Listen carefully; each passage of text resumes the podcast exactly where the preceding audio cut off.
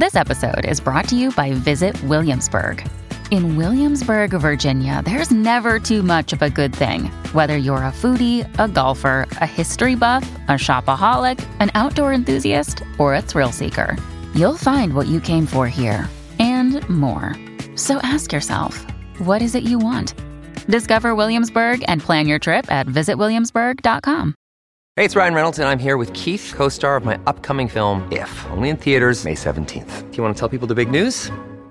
All right, I'll do it. Sign up now and you'll get unlimited for $15 a month in six months of Paramount Plus Essential Plan on us. Mintmobile.com slash switch. Upfront payment of $45 equivalent to $15 per month. Unlimited over 40 gigabytes per month. Face lower speeds. Videos at 480p. Active Mint customers by 531.24 get six months of Paramount Plus Essential Plan. Auto renews after six months. Offer ends May 31st, 2024. Separate Paramount Plus registration required. Terms and conditions apply if rated PG. Hello, everybody. This is Marshall Poe. I'm the editor of the New Books Network. NBN listeners like to read books and buy them. So we thought we'd tell you that right now, our friends at Princeton University Press are having a remarkable site wide sale. You can get 50% off books, including ebooks and audiobooks, with the code 50, F I F T Y, at checkout until May 31. You can save some real money on Princeton University Press books. I encourage you to go there and check it out. Welcome to the New Books Network. Hello, and welcome back to New Books in the American West, a channel on the New Books network of podcasts. I am Steve Hausman. I'm an assistant professor of history at the University of St. Thomas in Minnesota, and I'm your host for today's interview. And I'm excited today to welcome Ryan Hall to the podcast. Dr. Hall is an assistant professor of history and Native American studies at Colgate University in Hamilton, New York, and we'll be discussing his newest book, Beneath the Backbone of the World Blackfoot People and the North American Borderlands. 1720 to 1877, which came out with the University of North Carolina Press in 2020 as part of their David J. Weber series in the New Borderlands history. Welcome to the New Books Network, Ryan. Good to have you here. Yeah, thank you so much for the invitation. I'm happy to be here. Why don't we begin by just hearing a little bit about yourself? Can you tell us a bit about your background and specifically how you became interested in history? Sure. Um, so, I guess I'll tell you how I became interested in uh, Native American history in particular. Um, I'm not uh, a Native person. Um, I'm the descendant of uh, mostly farmers and railroad workers in the uh, upper Midwest. Um, I grew up in Iowa. And um, growing up, I just had pretty much no exposure to indigenous people, indigenous cultures, indigenous um, existence, really, um, besides, you know, a couple of projects of, you know, making things in elementary school. It's really, there was just nothing. I always tell people that uh, Iowa is the most colonized place in North America. I, I really think it is. Um, so I had no, I knew nothing about it, and uh, through circumstance, I ended up going to college uh, in Oklahoma at the University of Oklahoma, and I just sort of had this kind of realization or, or personal awakening there, because there were indigenous people and reservations and nations and um, just culture everywhere in Oklahoma, and I was just shocked by that. And and then i was shocked like i was kind of surprised or troubled that i was so shocked by that. Um, you know so I, I, encountered you know there's a lot of native people on campus native american studies classes which I, I was really intrigued by but also just you know i play basketball a lot. You know there were always native guys out uh, on the court i was playing basketball with. I also worked um, as a, a line cook uh, at Applebee's in Norman, Oklahoma. and um, most of the guys working in the kitchen with me were, were native. Um, some Ponca guys there. There's a Pawnee guy who worked the grill with me. Um, and I just remember thinking, why don't I know more about Native American people? why, why do I know so little about this? Um, I remember feeling kind of um, embarrassed at many times having conversations with Native people, um, kind of ashamed about it. Um, so that's that's when I kind of um, got interested in Native American history and started taking more Native American history courses and Um, I was very fortunate, you know, to get into graduate school, and um, my advisor in graduate school is Ned Blackhawk, um, who's uh, Western Shoshone, and um, yeah, so it really began as a sort of personal realization, and then uh, which which became a intellectual and professional commitment that's that's driven me forward. That people should know about Native American history. People shouldn't grow up and um, go to college and, and be Americans without knowing Native American history. So that's that's how I see my role. Yeah, it sounds like in, in a lot of ways you see yourself as someone who is trying to make sure that, you know, people don't have the same experience that you did, kind of uh, you know, realizing later in life that oh there's there's a whole history here. And that's a, a story that I can relate very much to myself as as well. Um mm-hmm. yeah. So what about the topic of this book in particular? What drew you to these people in this particular part of the world at this particular span of time? Yeah, uh, I I always tell my students that you know every place has an indigenous history. Um, that's just something fundamental about living in a settler society. Um, I have them do projects actually tell, writing the indigenous history of their hometown, which I always find really fascinating. Um, I was so it wasn't so much that you know I, I, I I just I, I, was fascinated by Native American history and wanting to do Native American history. As far as the place, I just was drawn on some sort of visceral level to to Montana. Really, um, I I can't really explain it, but uh, I'm sure many of the listeners of this podcast will understand it. You know, there's just something about the American West and and these places, and so um, I just started reading up about Montana and the indigenous history of Montana and wanting to know more about it. And as I was reading it, I, you know, books about, you know, starting with like Lewis and Clark, that sort of historiography. And you know, Blackfoot, Blackfeet just kept showing up everywhere uh, in in these readings and in these histories, but always on this sort of shadowy peripheral level. Um, they're kind of there, but they're never the center of the story uh, I think my my advisor told me once he thinks the Blackfoot are maybe the most omnipresent yet that yet least understood indigenous nation in Western history, um, which I think holds true. Um, and there are various reasons for that. Uh, part of it is that it's a, a, transnational story that people have had a lot of trouble wrapping their hands around or wrapping their heads around. Um, it's been kind of segmented between Canadians and Americans over time. Um, but I just realized that there was a lot more to be said and um, to be researched um, about the Blackfoot experience. So I was hooked. That's that's how I got into doing Blackfoot history. Um, the second part of your question is, you know, the the time period, which was kind of a separate realization for me. Um, you know, when I went to graduate school, it was right around the time that there was this like fluorescence of scholarship about early Western history or early Native American history in the West, like the 17th, the 18th century. This time period when settler colonialism hasn't really happened in the West, at least the trans Missouri West. But colonial changes are unfolding in a huge, huge way. Um, horses, environmental change, technological change, trade, um, disease, all of these things, um, and creating this incredibly tumultuous historical um, uh, historical era, I guess. Um, just throwing everything into disarray politically, um, environmentally, socially, geographically, religiously, in some ways. Um, so there's just this high, high drama in the early West where colonialism has impacted Native people, but settlement hasn't happened yet. And but when I was going to graduate school, there there was a sort of handful of big books that came out right around then that I think dealt with that question.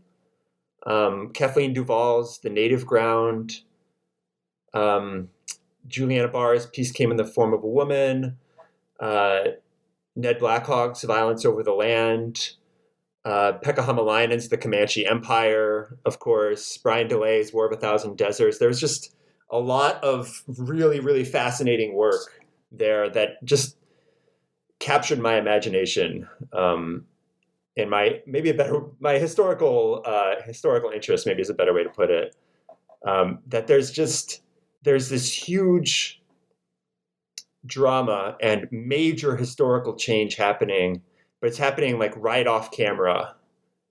Uh, as far as American history goes, you know, our gaze as Americans and as historians of North America is so focused, whether we admit it or not, so focused on settler society and the margins of settler society um, that we were just m- missing for so long that there was major historical change happening everywhere on the continent um, over the last three, four hundred years.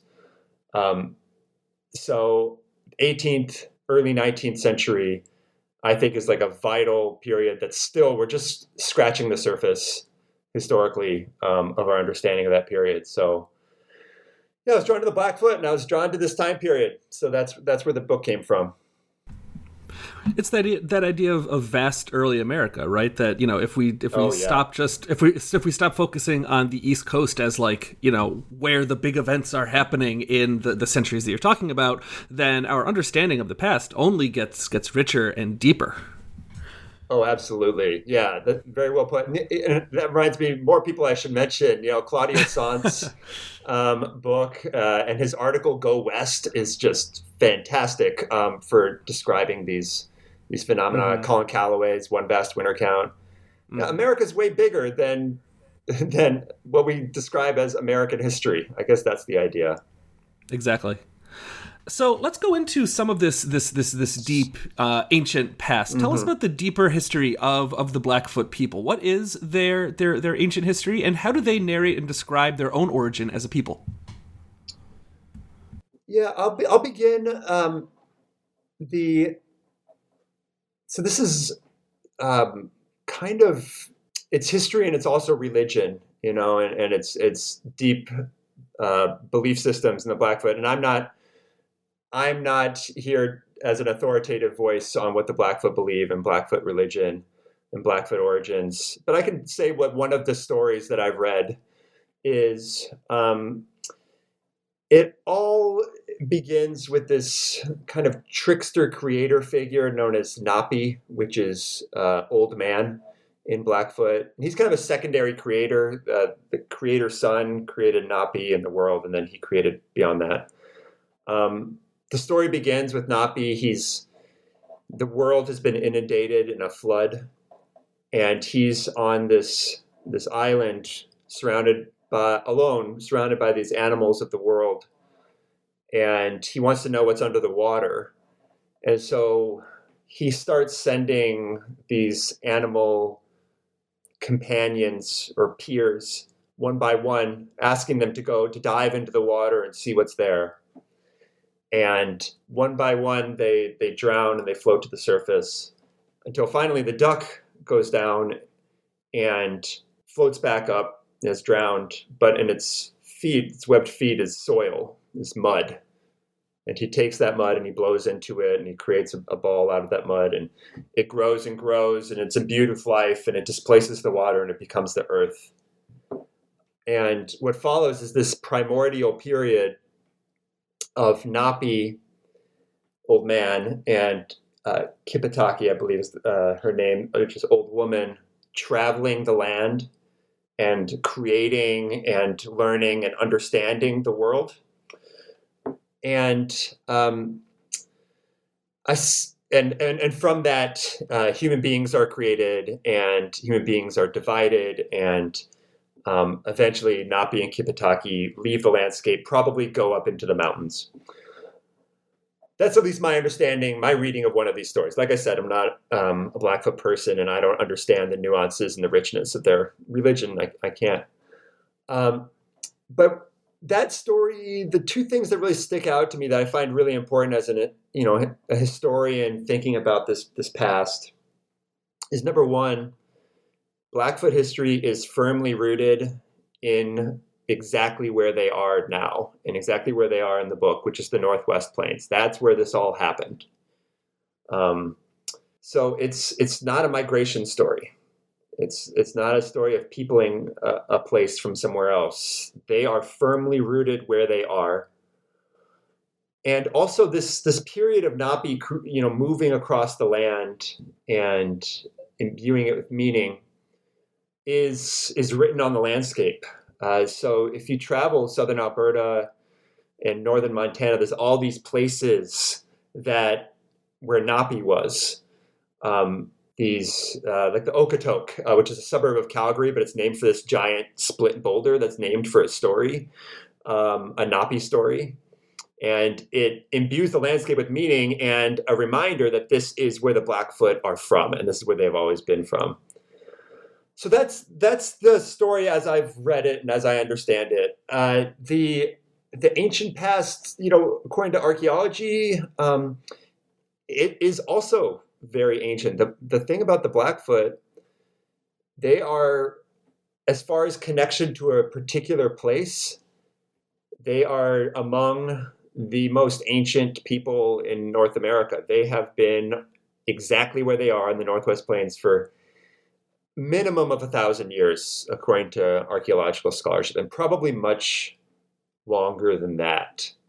Um, so really, time beyond memory as far as understanding the human past goes. The Blackfoot have been there for a very, very long time, and for all intents and purposes of human memory, they've been there forever. Um, so yeah, um, it's a it's an ancient place. It's an ancient culture, and it's an ancient landscape, which I try and um, communicate in the book. And it's something that I realized more and more as I was doing my research is what an old old place this is um, and what a venerable culture this is. I think you absolutely communicated that in in the book in the the early chapters about how how much deep history this place has. And I'm wondering mm-hmm. if you could Thank tell you. us a little bit yeah, yeah. I'm wondering if you could tell us a little bit more about this ancient place, this this kind of uh, uh, uh, very old landscape. What is the environment like on the Blackfoot homelands? What is this place like, and how did the Blackfoot people make their lives in this place historically? The Northwest Plains are I'll start by saying this isn't an environmental thing, but they are just the most beautiful place on earth. It it is it's the place, it's the northwestern Great Plains. It's where the prairies or the Great Plains, as we say in the United States, uh, run into the Rocky Mountains. It's this incredibly dramatic landscape where these these high undulating grasslands um, abruptly become the Rocky Mountains, the Front Range of the Rocky Mountains.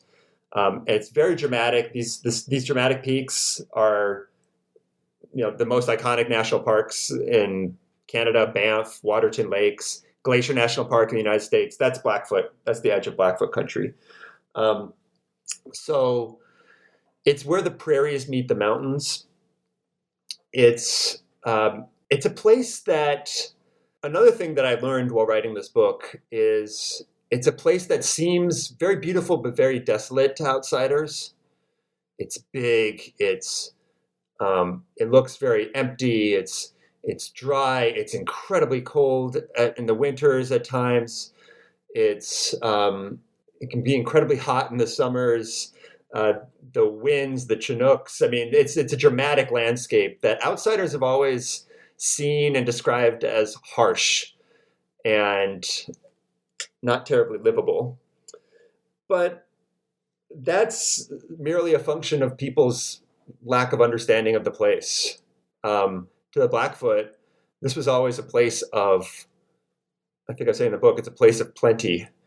Um, Blackfoot people f- created a stable and lasting way of life there for a very long time um, by understanding the landscape. So it's a place with lots of, of wild game, especially bison, enormous bison herds.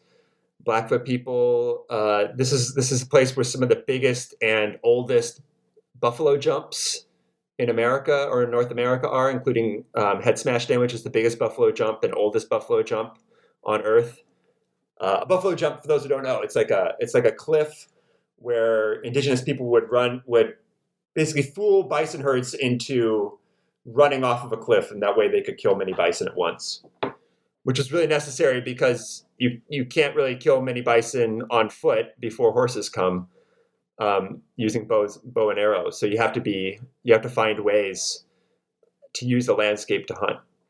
So by being able to use the landscape to hunt bison, they were able to um, create all this meat and um, and fat and and dried meat and, and jerky to survive the year. The literally the roofs above their heads on in their teepees were were bison hides. Um, but another thing that people don't understand about the Great Plains is, or a misconception about the Great Plains is that uh, people just lived exclusively on bison and that they used every part of the bison and that was that was that. Um, that's that's not possible. You can't only eat bison. Um, you need to supplement it with uh, uh, fruits and vegetables and other sorts of food, which the Blackfoot did. Uh, there are dozens of different plants uh, prairie turnips, other types of roots, berries that Blackfoot women had extensive knowledge of. Ethnobotany of the Northwest Plains is incredibly rich, actually. It's really interesting subfield that is kind of a, a rabbit hole. Um, but I guess what I'm saying here is, is Blackfoot people found um, found bounty in this place because they, they knew where to look because they've been there so long. And you know what is the great american desert to to outsiders is actually an inc- incredibly vibrant and robust and um, bountiful place to the blackfoot. Uh, the only other, the other thing i'll say about this place is it's often portrayed also as um, you know dry uh, you know just as, as sort of plains and uh, sort of de- defined by its aridity and lack of water that's the, the the Great Plains, especially this corner of the Great Plains. There are these big rivers that come out of the mountains that carve these deep valleys through through the plains, um, and they kind of bookend Blackfoot country, but they also go through Blackfoot country. So in the south, the big one is the Missouri, which Missouri River, which is the big major watershed of the American Northwest and the thoroughfare for the American fur trade. And then you go north, and the northern border of their territory is the Saskatchewan, the North Saskatchewan River, which is the big watershed of the Canadian West and also the thoroughfare for um, Canadian travelers. So these river valleys became, well, it's where Blackfoot people lived half the year. So um, they're really river valley people in a lot of ways, as much as they are plains people. Um, and they also introduce all these possibilities for trade later on. So I could keep going. I find the landscape really fascinating. Yeah, yeah. Um, well, let's talk. You, you, mentioned trade, and you've been talking a little bit about about furs, and this ties into sort of uh, physical or non-human environment uh, in that regard as well. But thinking about environments, what was the political environment of this place like about uh, 300 years ago in the early 18th century when your book, when the, the narrative of your book really uh, begins? Who are the major players? What are the interactions between the various parties like? And in particular, tell us about the importance of furs from the 18th century onward. The Northwest Plains, around the so before the 17 it's like you say the early about exactly 300 years ago about the 1720s is the beginning of a time of momentous change. So before this it's hard to say. It seems that uh, the northwest plains were pretty stable especially compared to what occurred later. Um, certainly blackfoot presence in their homelands was was stable um, this all starts to change and their relationships with their neighbors start to change during the 1720s 1730s um, when two big changes start to happen and there are these these colonial changes and they're kind of this uh, these these sort of rippling, like the ripples across the pond from colonization happening happening elsewhere in the continent. First thing that happens, or we don't know if it's the first thing, but they happen at the same time. But the first thing I'll talk about is in the is horses make their way to Blackfoot country around the 1720s. Uh, those make their way north from New Mexico, following the Pueblo Revolt of 1680. They make they're, they're traded and taken and given uh, between different indigenous groups along the Front Range and then in within the Great Basin. And they make their way to the to the Blackfoot by the 1720s. Uh, almost the exact same time, just by historical circumstance and sort of geographic, I guess, coincidence, uh, European manufactured goods start to arrive in Blackfoot communities through indigenous trade. And those are coming from a completely different direction. Those are coming from Hudson Bay, which is to the nor- to the northeast of the Blackfoot. So they're kind of coming from completely different directions and kind of converging in Blackfoot country. And what happens is just a huge um, upending of what of of relationships and of, of, life in the region. At least that's what I argue. Um, and the, the Blackfoot are kind of put in this position of having to adapt in pretty profound ways uh, for the next several generations. First, so speaking of other major players, the Shoshone, uh, specifically the Eastern Shoshone, they are to the, the south and west of the Blackfoot. And so they have access to horses many years before the Blackfoot have access to horses, especially since they have close ties farther south to Ute people who have direct ties to um, New Mexico, where the horses are coming from. So the Shoshones have horses, a lot of horses, pretty early on. There's a lot of evidence to suggest the Shoshone expand really rapid, use horses um, and the huge advan- military advantages of horses to expand really aggressively into what is now Montana uh, around the 1730s, 1740s, well, 1710s, 20s, 30s. Um, really putting the Blackfoot on their heels um, and really on the defensive during that period until they can get their own. Um, what really turns the tide there, and there are differing opinions whether the Shoshone actually some some people have argued the Shoshone expanded all the way well into Alberta uh, and were and basically conquered all of western Montana during this period. I don't know if it's quite that, but the Shoshones were really the the, the power in the region for a while there. Uh, what changes things is number one, the Blackfoot are able to get horses, learn how to use horses, start building their own horse herds. Um, but what they have that the Shoshones don't is access to these trade goods. Because the Shoshones, like I said, they're off to the south and to the west. They're they're not they don't have access to these trade networks in Canada that are linking the Blackfoot to Hudson Bay and all this British stuff going on there. Um, so the Blackfoot get guns. They get um, perhaps more, even more importantly, metal, metal tools and um, like iron to create arrowheads that will puncture leather and can be used again and again, It's just a huge deal. So the Blackfoot, within a couple decades, are able to not only have horses but also have these other military technologies and they, they go from being kind of on their heels to becoming this ascendant uh, power in the region. Once again and, and by the, the end of the 18th century they're they're approaching um, well they're they're the, the major major power on the northwest plains. So that's what's happening in the 18th century. And like i said this is the sort of history that's happening. We're piecing together. It's it's this is high drama. You know, there's these huge chunks of what is now Canada and the United States that are being conquered and reconquered, and and these technologies and transformative technologies are changing societies. We have so little understanding, or we have had so so little understanding of all of this. Um, it's it's kind of amazing if you think about it.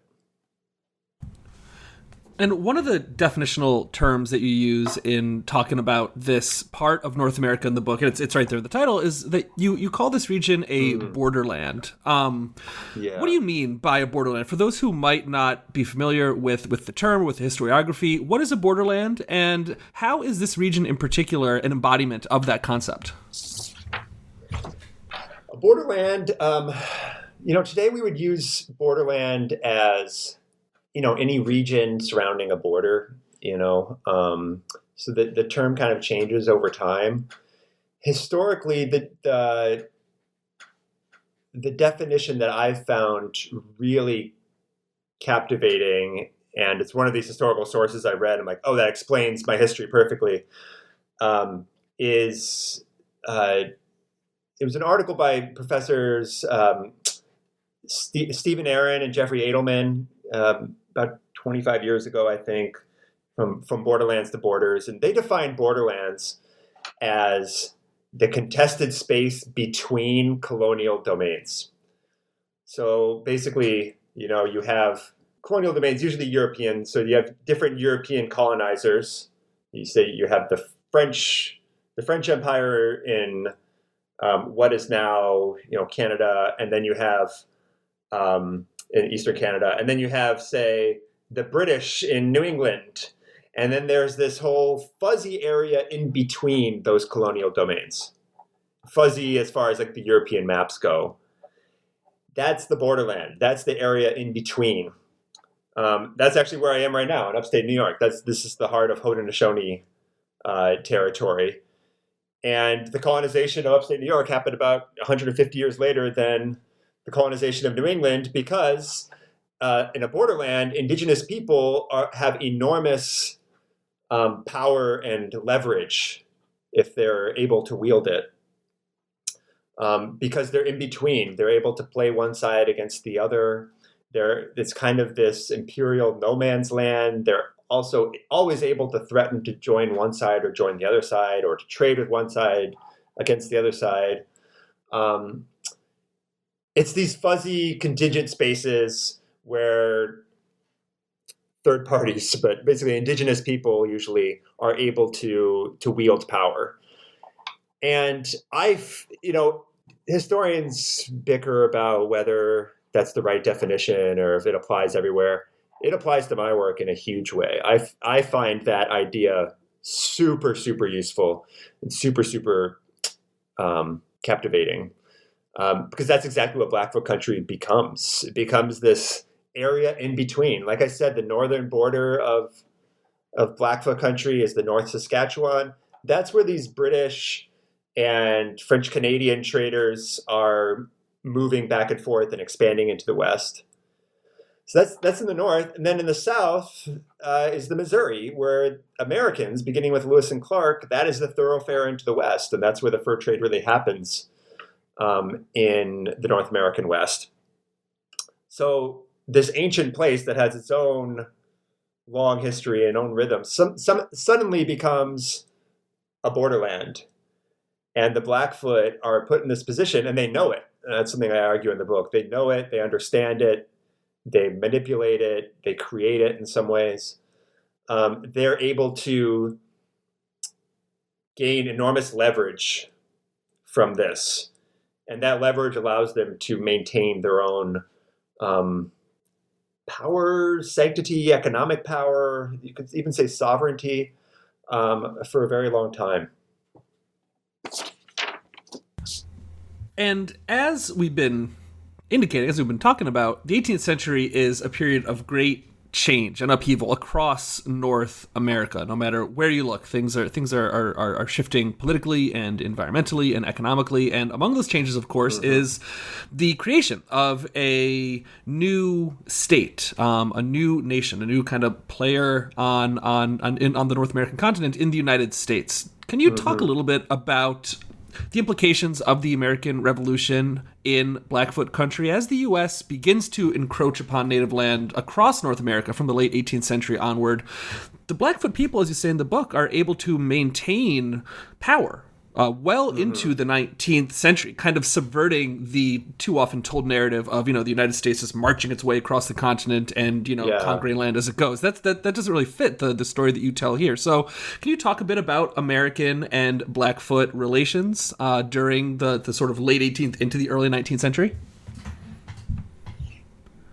Absolutely. I mean, it really begins um, with with Lewis and Clark. You know, this great starting point for for American Western history. That's definitely true with the Blackfoot. You know, Lewis and Clark. Excuse me. They travel. You know, how many thousands of miles? Many thousands of miles.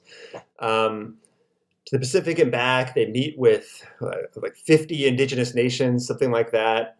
The only time there's a, a violent, the only time there's bloodshed on the trip is with the Blackfoot. Um, at the Two Medicine fight in 1806 between Mer- when Meriwether Lewis um, and three other men who kind of do this are, are, sort of checking out, break off from the rest of the expedition to check out the Marias River near what is now Glacier National Park. They come upon some Blackfoot people and uh, a, a, fight breaks out, and they end up killing two of these Blackfoot teenagers. Um,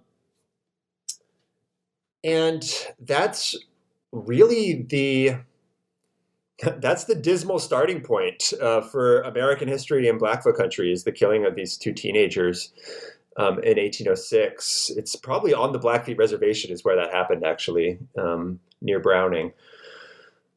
You know, uh, Lewis and Clark they're they're always portrayed as like these pathfinders, and they were wildly successful in a lot of ways. Um, they were well, I'll say two things. Number one, they were wildly successful with most indigenous groups because Blackfoot people had been systematically denying um, European trade goods to the peoples of the Pacific Northwest for at least a quarter century.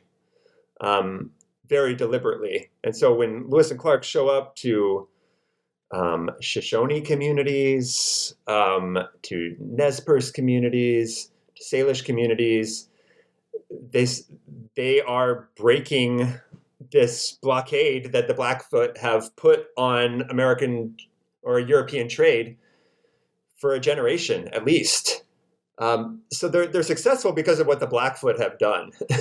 um, so you can't understand what's happening with Lewis and Clark without understanding um, Blackfoot history. You just fundamentally can't. Um, they're they they're only successful because of the Blackfoot and how they're successful. Um, the other thing to understand about Lewis and Clark is, you know, they go up the Missouri River to its source. Then they encounter Sacagawea's um, community, and she's able to arrange horses to go over one of these mountain passes, and they make it to the Columbia and to the to the ocean.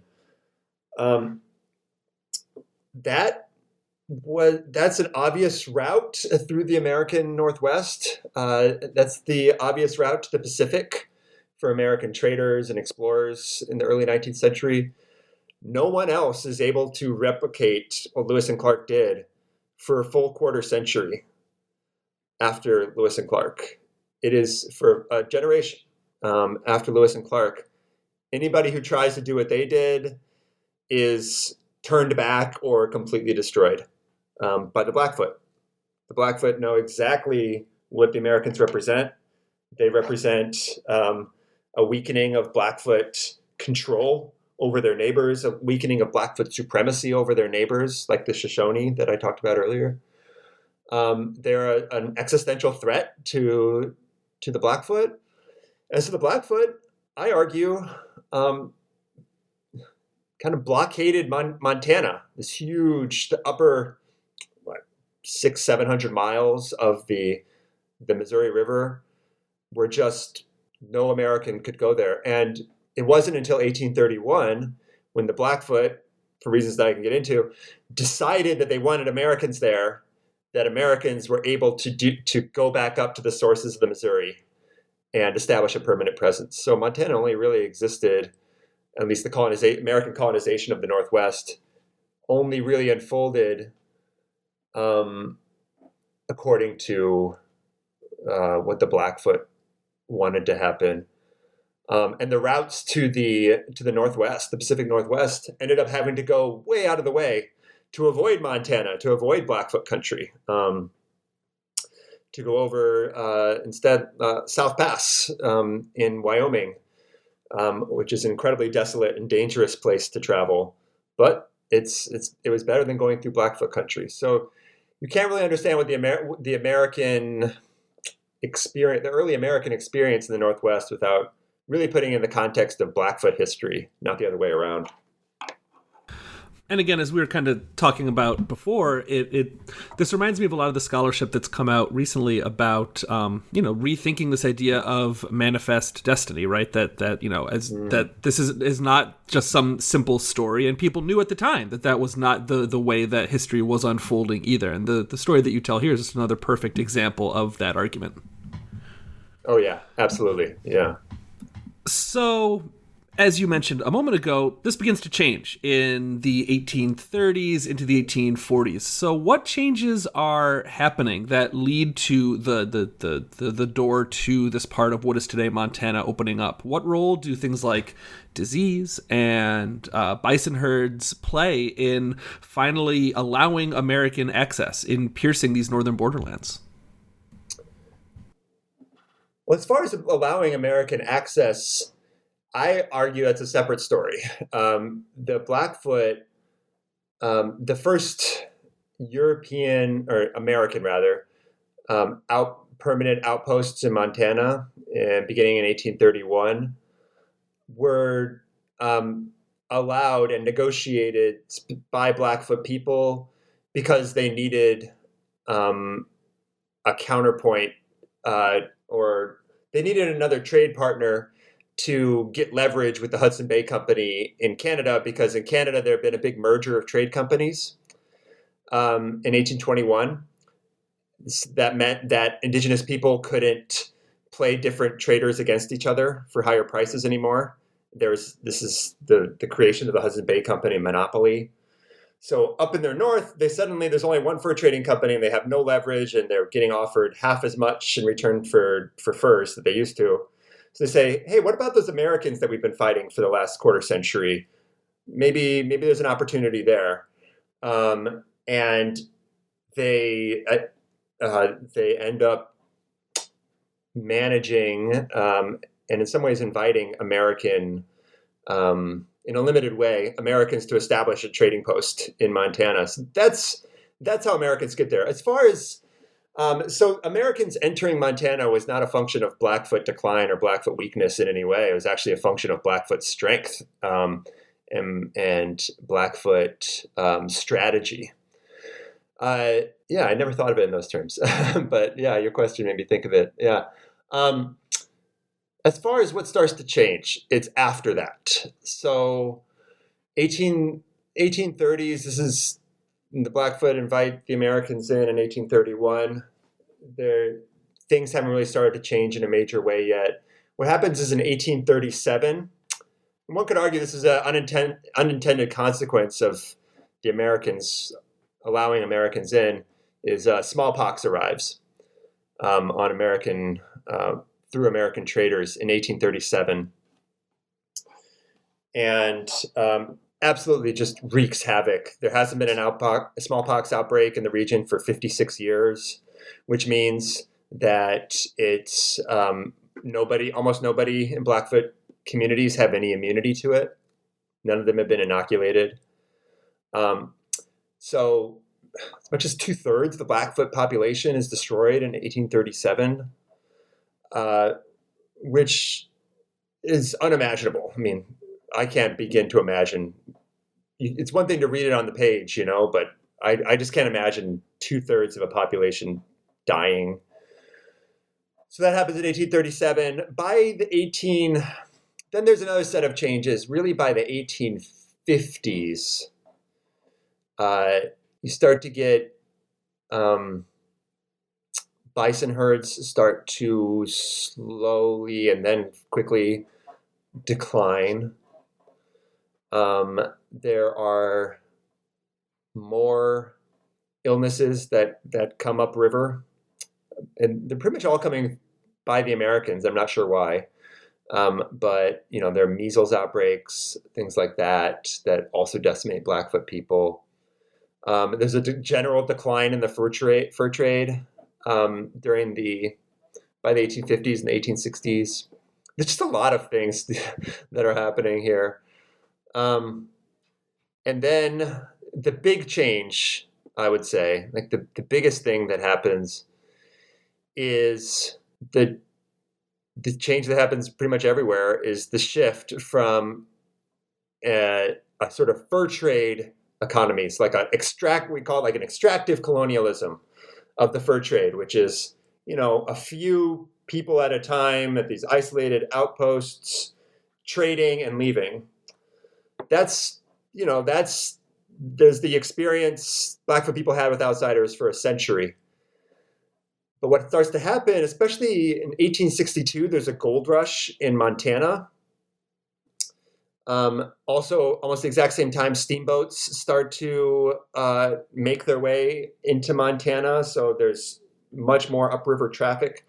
People start to come and stay, and they're not coming to trade. They're coming to to make lives and to to take up chunks of land in Montana.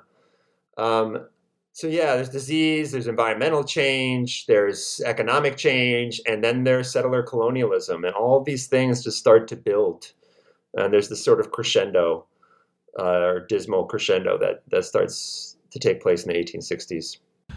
Yeah, you really paint a picture of the mid 19th century as this era of overlapping crises uh, among the Blackfoot people, and you know, it's what any one of those crises would be enough mm. to, uh, to to try to navigate on its own. But all of them happening at the same time, reaching, as you put it just a second ago, really well, this kind of dismal crescendo in the 1860s. It's uh, it's it's it's I would never say it's too much to handle, but it it it mm. changes things in extremely ra- in really radical ways, and that crescendo, as you put it, the story of American invasion, it comes to a, a, a, truly horrific culmination in 1870. So, can you narrate a little bit of how we get to this moment of tragedy, what becomes known as the Marias Massacre, and what the implications of this moment are? Mm-hmm. Yeah, it's uh, it's difficult history. You know, it's it's it's, and that's for me as an outsider. It's it's really hard hard stuff. Um, so by the 1860s, there's this, um, you know, there's the Montana gold rush, and there's more and more people are coming to, to mine gold, but then some of them are staying. They're, they're building ranches, or they're just they're they're erecting uh, saloons and making little towns like Helena or Virginia City or Fort Benton in Montana. Um, a few things happened. So during the Civil War, um, actually, I have an article coming out about this next month in the uh, uh, Journal of the Civil War era. If anybody wants to know more about this, but during the Civil War, things just really get unsettled. Um, on the Upper Missouri, we, we, we, we call that a teaser in in the biz. yeah, it's my first teaser. Um, the uh, well, the fur trade economy really collapses during the Civil War. At least in this is mostly the southern part of Blackfoot territory uh, where things really start to fall apart. What is now Montana? So the fur trade economy just completely collapses because of several reasons, but mostly there's no place to sell furs. The port of New Orleans is blockaded for a while. There's all this political intrigue in St. Louis. Um, the the major families of the fur trade are seen as Southern sympathizers, and they're basically like dis- uh, like disempowered by Republican uh, appointees. Anyway, the fur trade falls apart. Uh, the U.S. government completely ignores Indian affairs, and they they start to completely ignore this treaty that they made with the Blackfeet in 1855. So they just the the structures that have been put in place through this treaty that I talk about in the book in 1855 to try and manage this transition uh, towards more settlement in the region um, the United States just completely abandons that um, and abandons all their promises to the Blackfoot. Um, and the things just get really nasty. And it's not a big, it's a lot of s- sort of, as far as the violence goes, it's many small things that start to to add up. Uh, it's a sort of toxic environment that creates many small small moments of violence, comparatively small, that leads to this um, massacre. So, like I said, Fort Benton is really the heart of a lot of this. It's this kind of nasty little river town where there's a bunch of uh, that used to be a fur trade post, and there's a lot of saloons there, a lot of young men avoiding the war who are there, and um, there starts to be killings of Blackfoot people and revenge killings of um, white people, um, basically really nasty murders and lynchings that create a, a climate of toxicity and vengeance in western Montana. The real turning point, some people call it a, a war, the Blackfoot War. Maybe it's more just a, a climate of, of violence and murder and mayhem that's unchecked, but not really a war. Um, what happens is in 1869, um, there's this sort of scion of early Montana society. His name is Malcolm Clark. He's one of the founding founding fathers of Montana.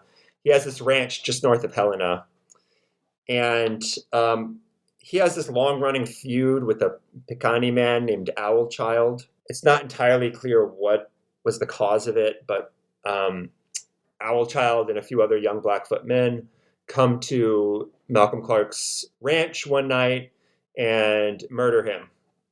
And they, uh, in front of his family, and it's it's very dramatic scene that's been replayed many times in Montana history books. And um, anyway, it causes just a, a, huge uproar, and it was really a personal thing between Owl Child and Malcolm Clark. Um, all documents suggest, but it becomes this cause célèbre in um, in Helena among Montanans that enough is enough. This is the time. This is the you know something needs to be done.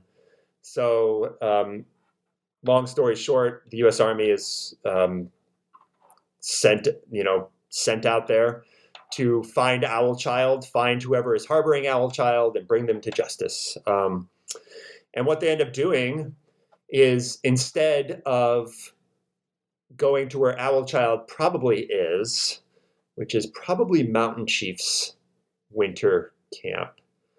Um, there, there are many bands, Blackfoot bands, that camp separately for the winter. He's in one community, probably. They end up just going to a completely different community that had nothing to do with it and was led by a, a chief that was very committed to diplomacy. His name was Heavy Runner, or Tail Feathers Coming Over the Hill. And he was committed to diplomacy. He had never, or his people had ever committed any violence towards Americans. But for reasons that aren't entirely clear, probably convenience, um, or maybe just misunderstanding, uh, that's the camp that these soldiers came upon. Was Heavy Runners Camp, and it was the dead of winter. Uh, smallpox was was had returned to Montana, was ravaging this community, and you know the, the they're encamped in the Marias River in northern Montana, and these soldiers show up, and Heavy Runner comes out with these papers and this medal attesting that he's a peaceful, that that he has not engaged in any violence towards Americans, and he's attempted diplomacy and the, the troops, led by this guy named Eugene Baker, who was probably drunk at the time, um, slaughtered almost all of them, um, about 200 people. Um, and uh, the implications, I mean, it's it's horrifying. I mean, what a how much it's horrifying to Blackfoot people. It's it's stifling. A lot of Blackfoot survivors end up going over to the Canadian side of the border for safety. Some never return to Montana, uh, and others are more and more um, sort of forced to stay around their agency, what becomes their reservation, um, for fear of the U.S. Army. Um, so, yeah, it's it's a really difficult moment in, in Blackfoot history.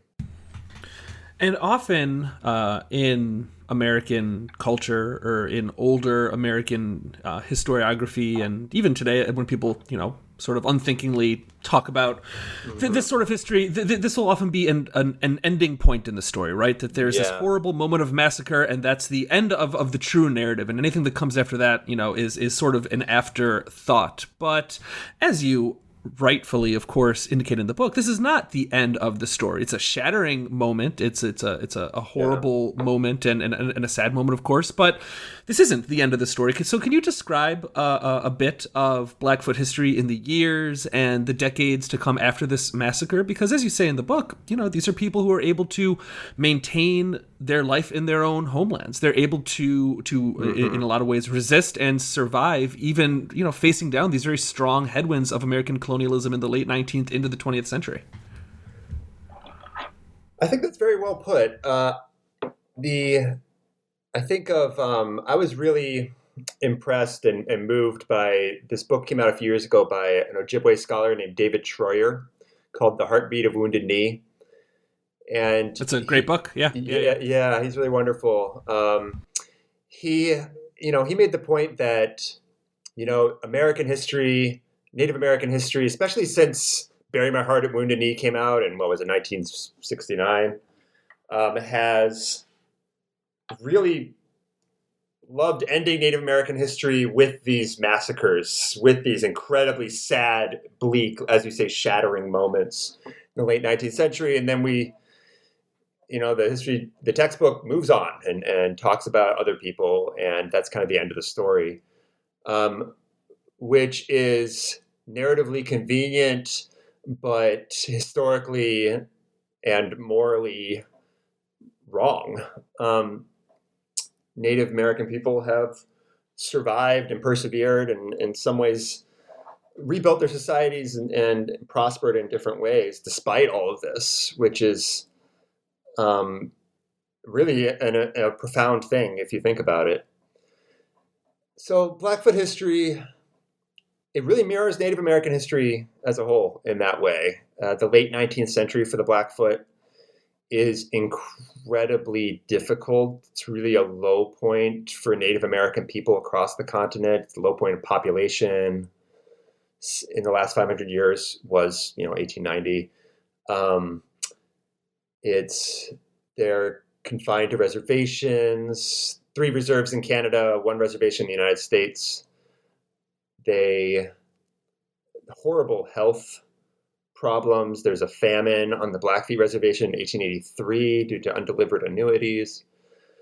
The generations of children are stolen and sent to boarding schools. Some never return. Uh, it's it's harrowing. It's really really harrowing stuff. Um, but you know, Blackfoot people have cer- it, it, it sounds cheesy or, or maybe not very um, specific, but they survived, um, and and they're still there. And and I find I find it moving that you know there are vibrant, lasting, dynamic Blackfoot communities on this in this homeland. You know, beneath the backbone of the world, as I call it. You know, within sight of the mountains, which means you're in Blackfoot country, and they're still there. And um, I find that I don't know. I, I personally find it very moving. You know, the other the other story I often talk about with my students is you know the fight also the fight against colonialism, the fight for sovereignty, the, the fight for existence and dignity also continued. Um, the the person I talk about and think about a lot is um, Eloise Cobell. She's she was um, Blackfeet, which means she's um, South Piikani, means she's from Montana. Um, she died um, 2010, I believe. Extraordinary woman. In 2009, um, Eloise Cobell from the Blackfeet Reservation grew up in a home without electricity. Um, she uh, led, she was the lead um, lead plaintiff on the biggest class action settlement, arguably, ever settled against the United States federal government uh, for $3.4 billion. Uh, settlement for Native American people for misused trust funds. This is called Cobell v. Salazar in 2009. Um, which is a huge, huge deal in Indian country. Um, and for indigenous people, it created uh, massive scholarship funds and also restitution for misused in Indian money. Um, she fought for decades for that. Just an extraordinary, extraordinary person. She also founded the Native American Bank, um, which now has branches on reservations throughout um, the United States West, but it began as the uh, Blackfeet National Bank in Browning, Montana, which is also a huge, huge deal because Native American people historically on reservations have, uh, can't get access to credit because they can't put their property up for collateral because in the reservation it's all trust property, um, which is a, a creates cycles of stru- it's a, a, form of structural poverty on reservations, and she addressed that through um, Native American financial institutions. So I'm, I'm, going to kind of rant about Louise Cobell, but I just I find her, you know, when we talk about resistance and we talk about uh, vitality and um, ingenuity, which I think is maybe the at the heart of my book is it's a story of ingenuity. I mean, Elouise Cobell is extraordinary. It was an extraordinary, extraordinary person. So, you know, the story I ended, you know, uh, my piece of it that I write ends in 1877, but it really continues um, into the 21st century, and it will continue, you know, way into the future. And as we begin to wrap up here, um, you know, you may have just addressed this question a little bit a moment ago, but maybe you could put a bit of a finer point on it. I always like to ask my guests to imagine a reader of this book thinking back on on their experience with with the story that you tell five 10 or so years later, sometime in the future, looking back on this book, what do you hope their takeaway might be? If there's sort of one thing that they that they remember from your book, that they take away from your book, one lesson or, or, or message, mm. what what do you think that, that would be? What might that be? Well, and I, historically, my, my guests complain that this is not an easy question. so, you know. no, it's a good you, question. You... um, but it, it is difficult. I think the two things, two things. So I'll, I'll, I'll, cop out here and do two things instead of one. I think the first thing is what I, I, I just pointed to, which is, you know, resiliency and adaptability. That is, that is the heart of Native American history is resiliency and adaptability. It's been the guiding light of you know Native American history scholarship for the last 30, 40 years, really. Um, but that's because that's that's that's the history. that's that's what we should understand. That's the fundamental colonial experience about indigenous people. Yes, there's destruction, um, and yes, there's change, and it's really really difficult but it's ultimately a story of resiliency um, and profound resiliency and adaptation to things that you know, most of us today can't, especially those of us who aren't native like me or non non-native people like myself, um, can't possibly understand. The other thing that I'll, I'll take away, or that I would ask people to take away, is the power of putting indigenous homelands at the heart of analysis. You know, writing what I tried to do in this book, maybe successfully, maybe not, but I really wanted to write the history of Blackfoot country, this place, the Northwest Plains, which I described, you know, this place with the prairies meet the mountains, this ancient place that is a homeland to the Blackfoot. Um, I tried to tell it from that place looking outward. Um, and it doing that opened up so many different ways of thinking about history and so many connections that I think are lost when indigenous history is placed at the in opposition to or at the margins of national histories or imperial histories. We lose a lot with the Blackfeet uh, or Blackfoot. Um, the you, you lose this this perspective, this this geographic perspective of um, you know Canadian, uh, what's happening in the north and what's happening in the south. Um, it's just really dynamic. Um, this history, and you can only understand it by putting Blackfoot country at the center. So I hope there are more books. And I'm, I'm by no means the first to ever do this, but I hope there are more books. I would love to see more books that are written as the history of an indigenous place and an indigenous homeland, um, and and see the history from that perspective. I think what you just articulated is a really good argument for uh, why people, especially non-native people, should read and understand and learn about and take classes in uh, native history or indigenous history you know globally more more broadly than just in mm-hmm. north america as well that it, it decenters the kind of narratives and the kind of stories and the understandings that you know we and i speak myself also as a non-native person you know think that we understand about the place that we currently call home. I think that that your book is is a perfect embodiment of of that kind of power. Oh yeah absolutely. Yeah it's well put and so my last question uh, before before we, we wrap up here today is this book has been out for a couple years. It was it was uh, uh, uh, one of the, the, the kind of pandemic baby books, right? It came out in, in 2020. So con- con- congratulations on on putting it out in the midst of of you know this this you know yeah I still haven't seen it like un- at a conference or anything. yeah, yeah, it's uh it's it's it's out there. So congratulations on putting it out during during such trying times. But since then, you know, I know historians. I'm a historian. We all have our, our fingers in uh, many different pies mm-hmm. at, at any given moment. So, uh, what have you been working on in the interim? Well, can we get a preview of what you're working on next? Working on right now? I'm at the beginning of a of a new project, and the very beginning. Um, you know, the pandemic has made it really difficult to go to archives. Um, so I'm I'm really chomping at the bit for the summer to begin, so I can start going to these places. Um, I I am interested in um, corruption in the Bureau of Indian Affairs and the long history of corruption in Indian Affairs administration in the United States.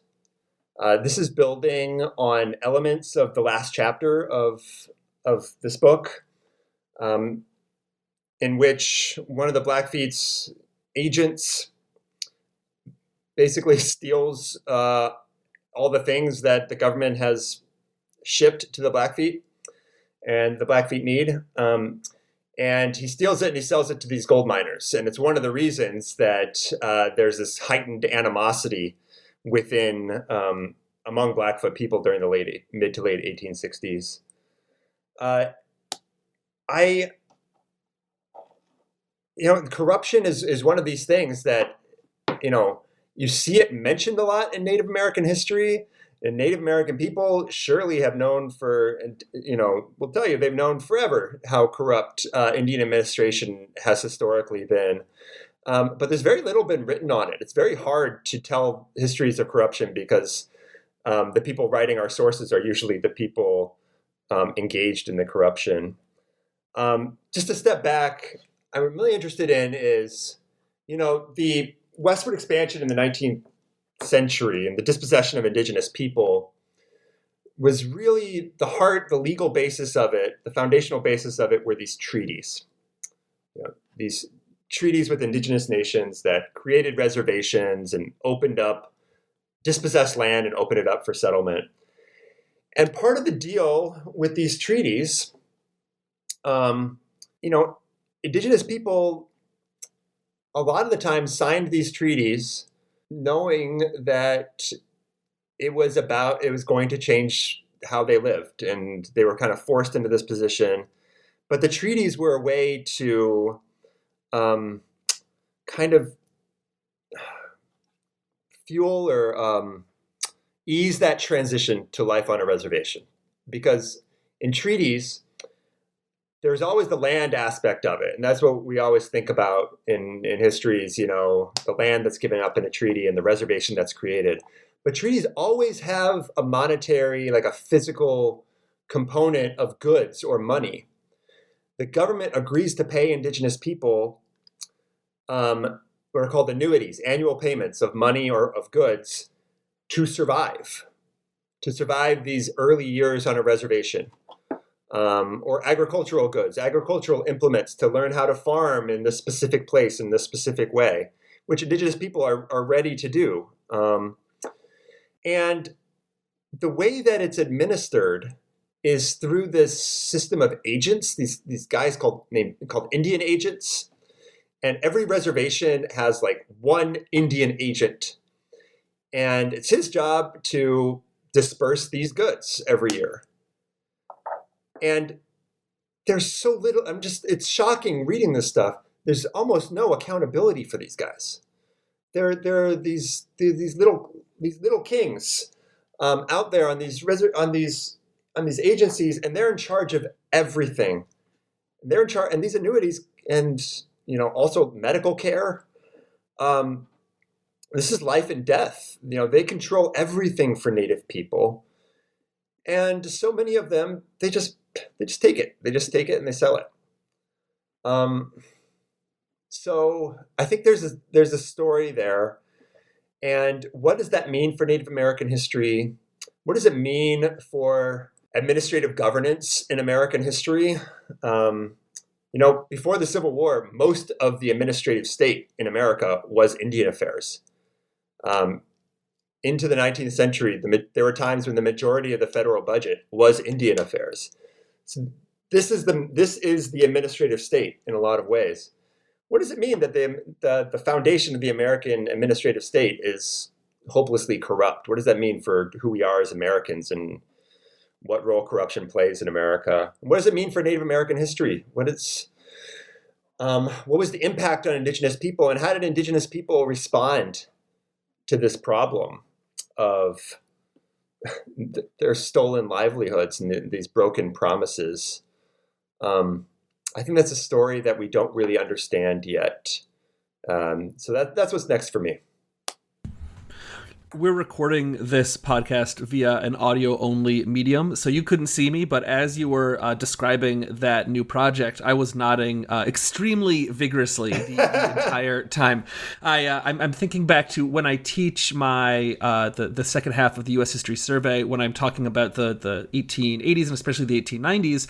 I always have this mm-hmm. moment in the lecture notes that I use where I I have this this line where I say you know and, and the Bureau of Indian Affairs was well known as the most corrupt segment of American government. And whenever I teach that, mm-hmm. in the back of my head, I'm always like, I wish I had a really good example, like a really good concrete yeah. example that I could tell these students about how and why that was the case. Beyond, I, I give some kind of vague general examples, but it sounds like your your book will be able to, just speaking solely personally as a teacher, that that's going to yeah. really help that that particular part in that class. And more broadly, that sounds like an amazing project. I'm I'm very excited to see where you take that. Oh, thank you. Yeah, I kind of came at it from a similar perspective. You know, it's something that yeah it's like we all kind of know it, mm-hmm. and we all we all say it, um, and it's self evidently important. And then I look into it, and it's like, where's mm-hmm. where's our where's the real depth of understanding there? Um, mm-hmm. who's, who's who's gone down this rabbit hole? Yeah. So yeah, yeah. Dr. Ryan Hall is an assistant professor of history and Native American studies at Colgate University, and his new book is Beneath the Backbone of the World Blackfoot People and the North American Borderlands 1720 to 1877, which came out with the University of North Carolina Press in 2020. Thank you so much for joining me today on the podcast and talking with me about this fascinating book, Ryan. I, very much appreciate it. Well, thanks so much, Steve. This was a lot of fun. It was really nice talking to you.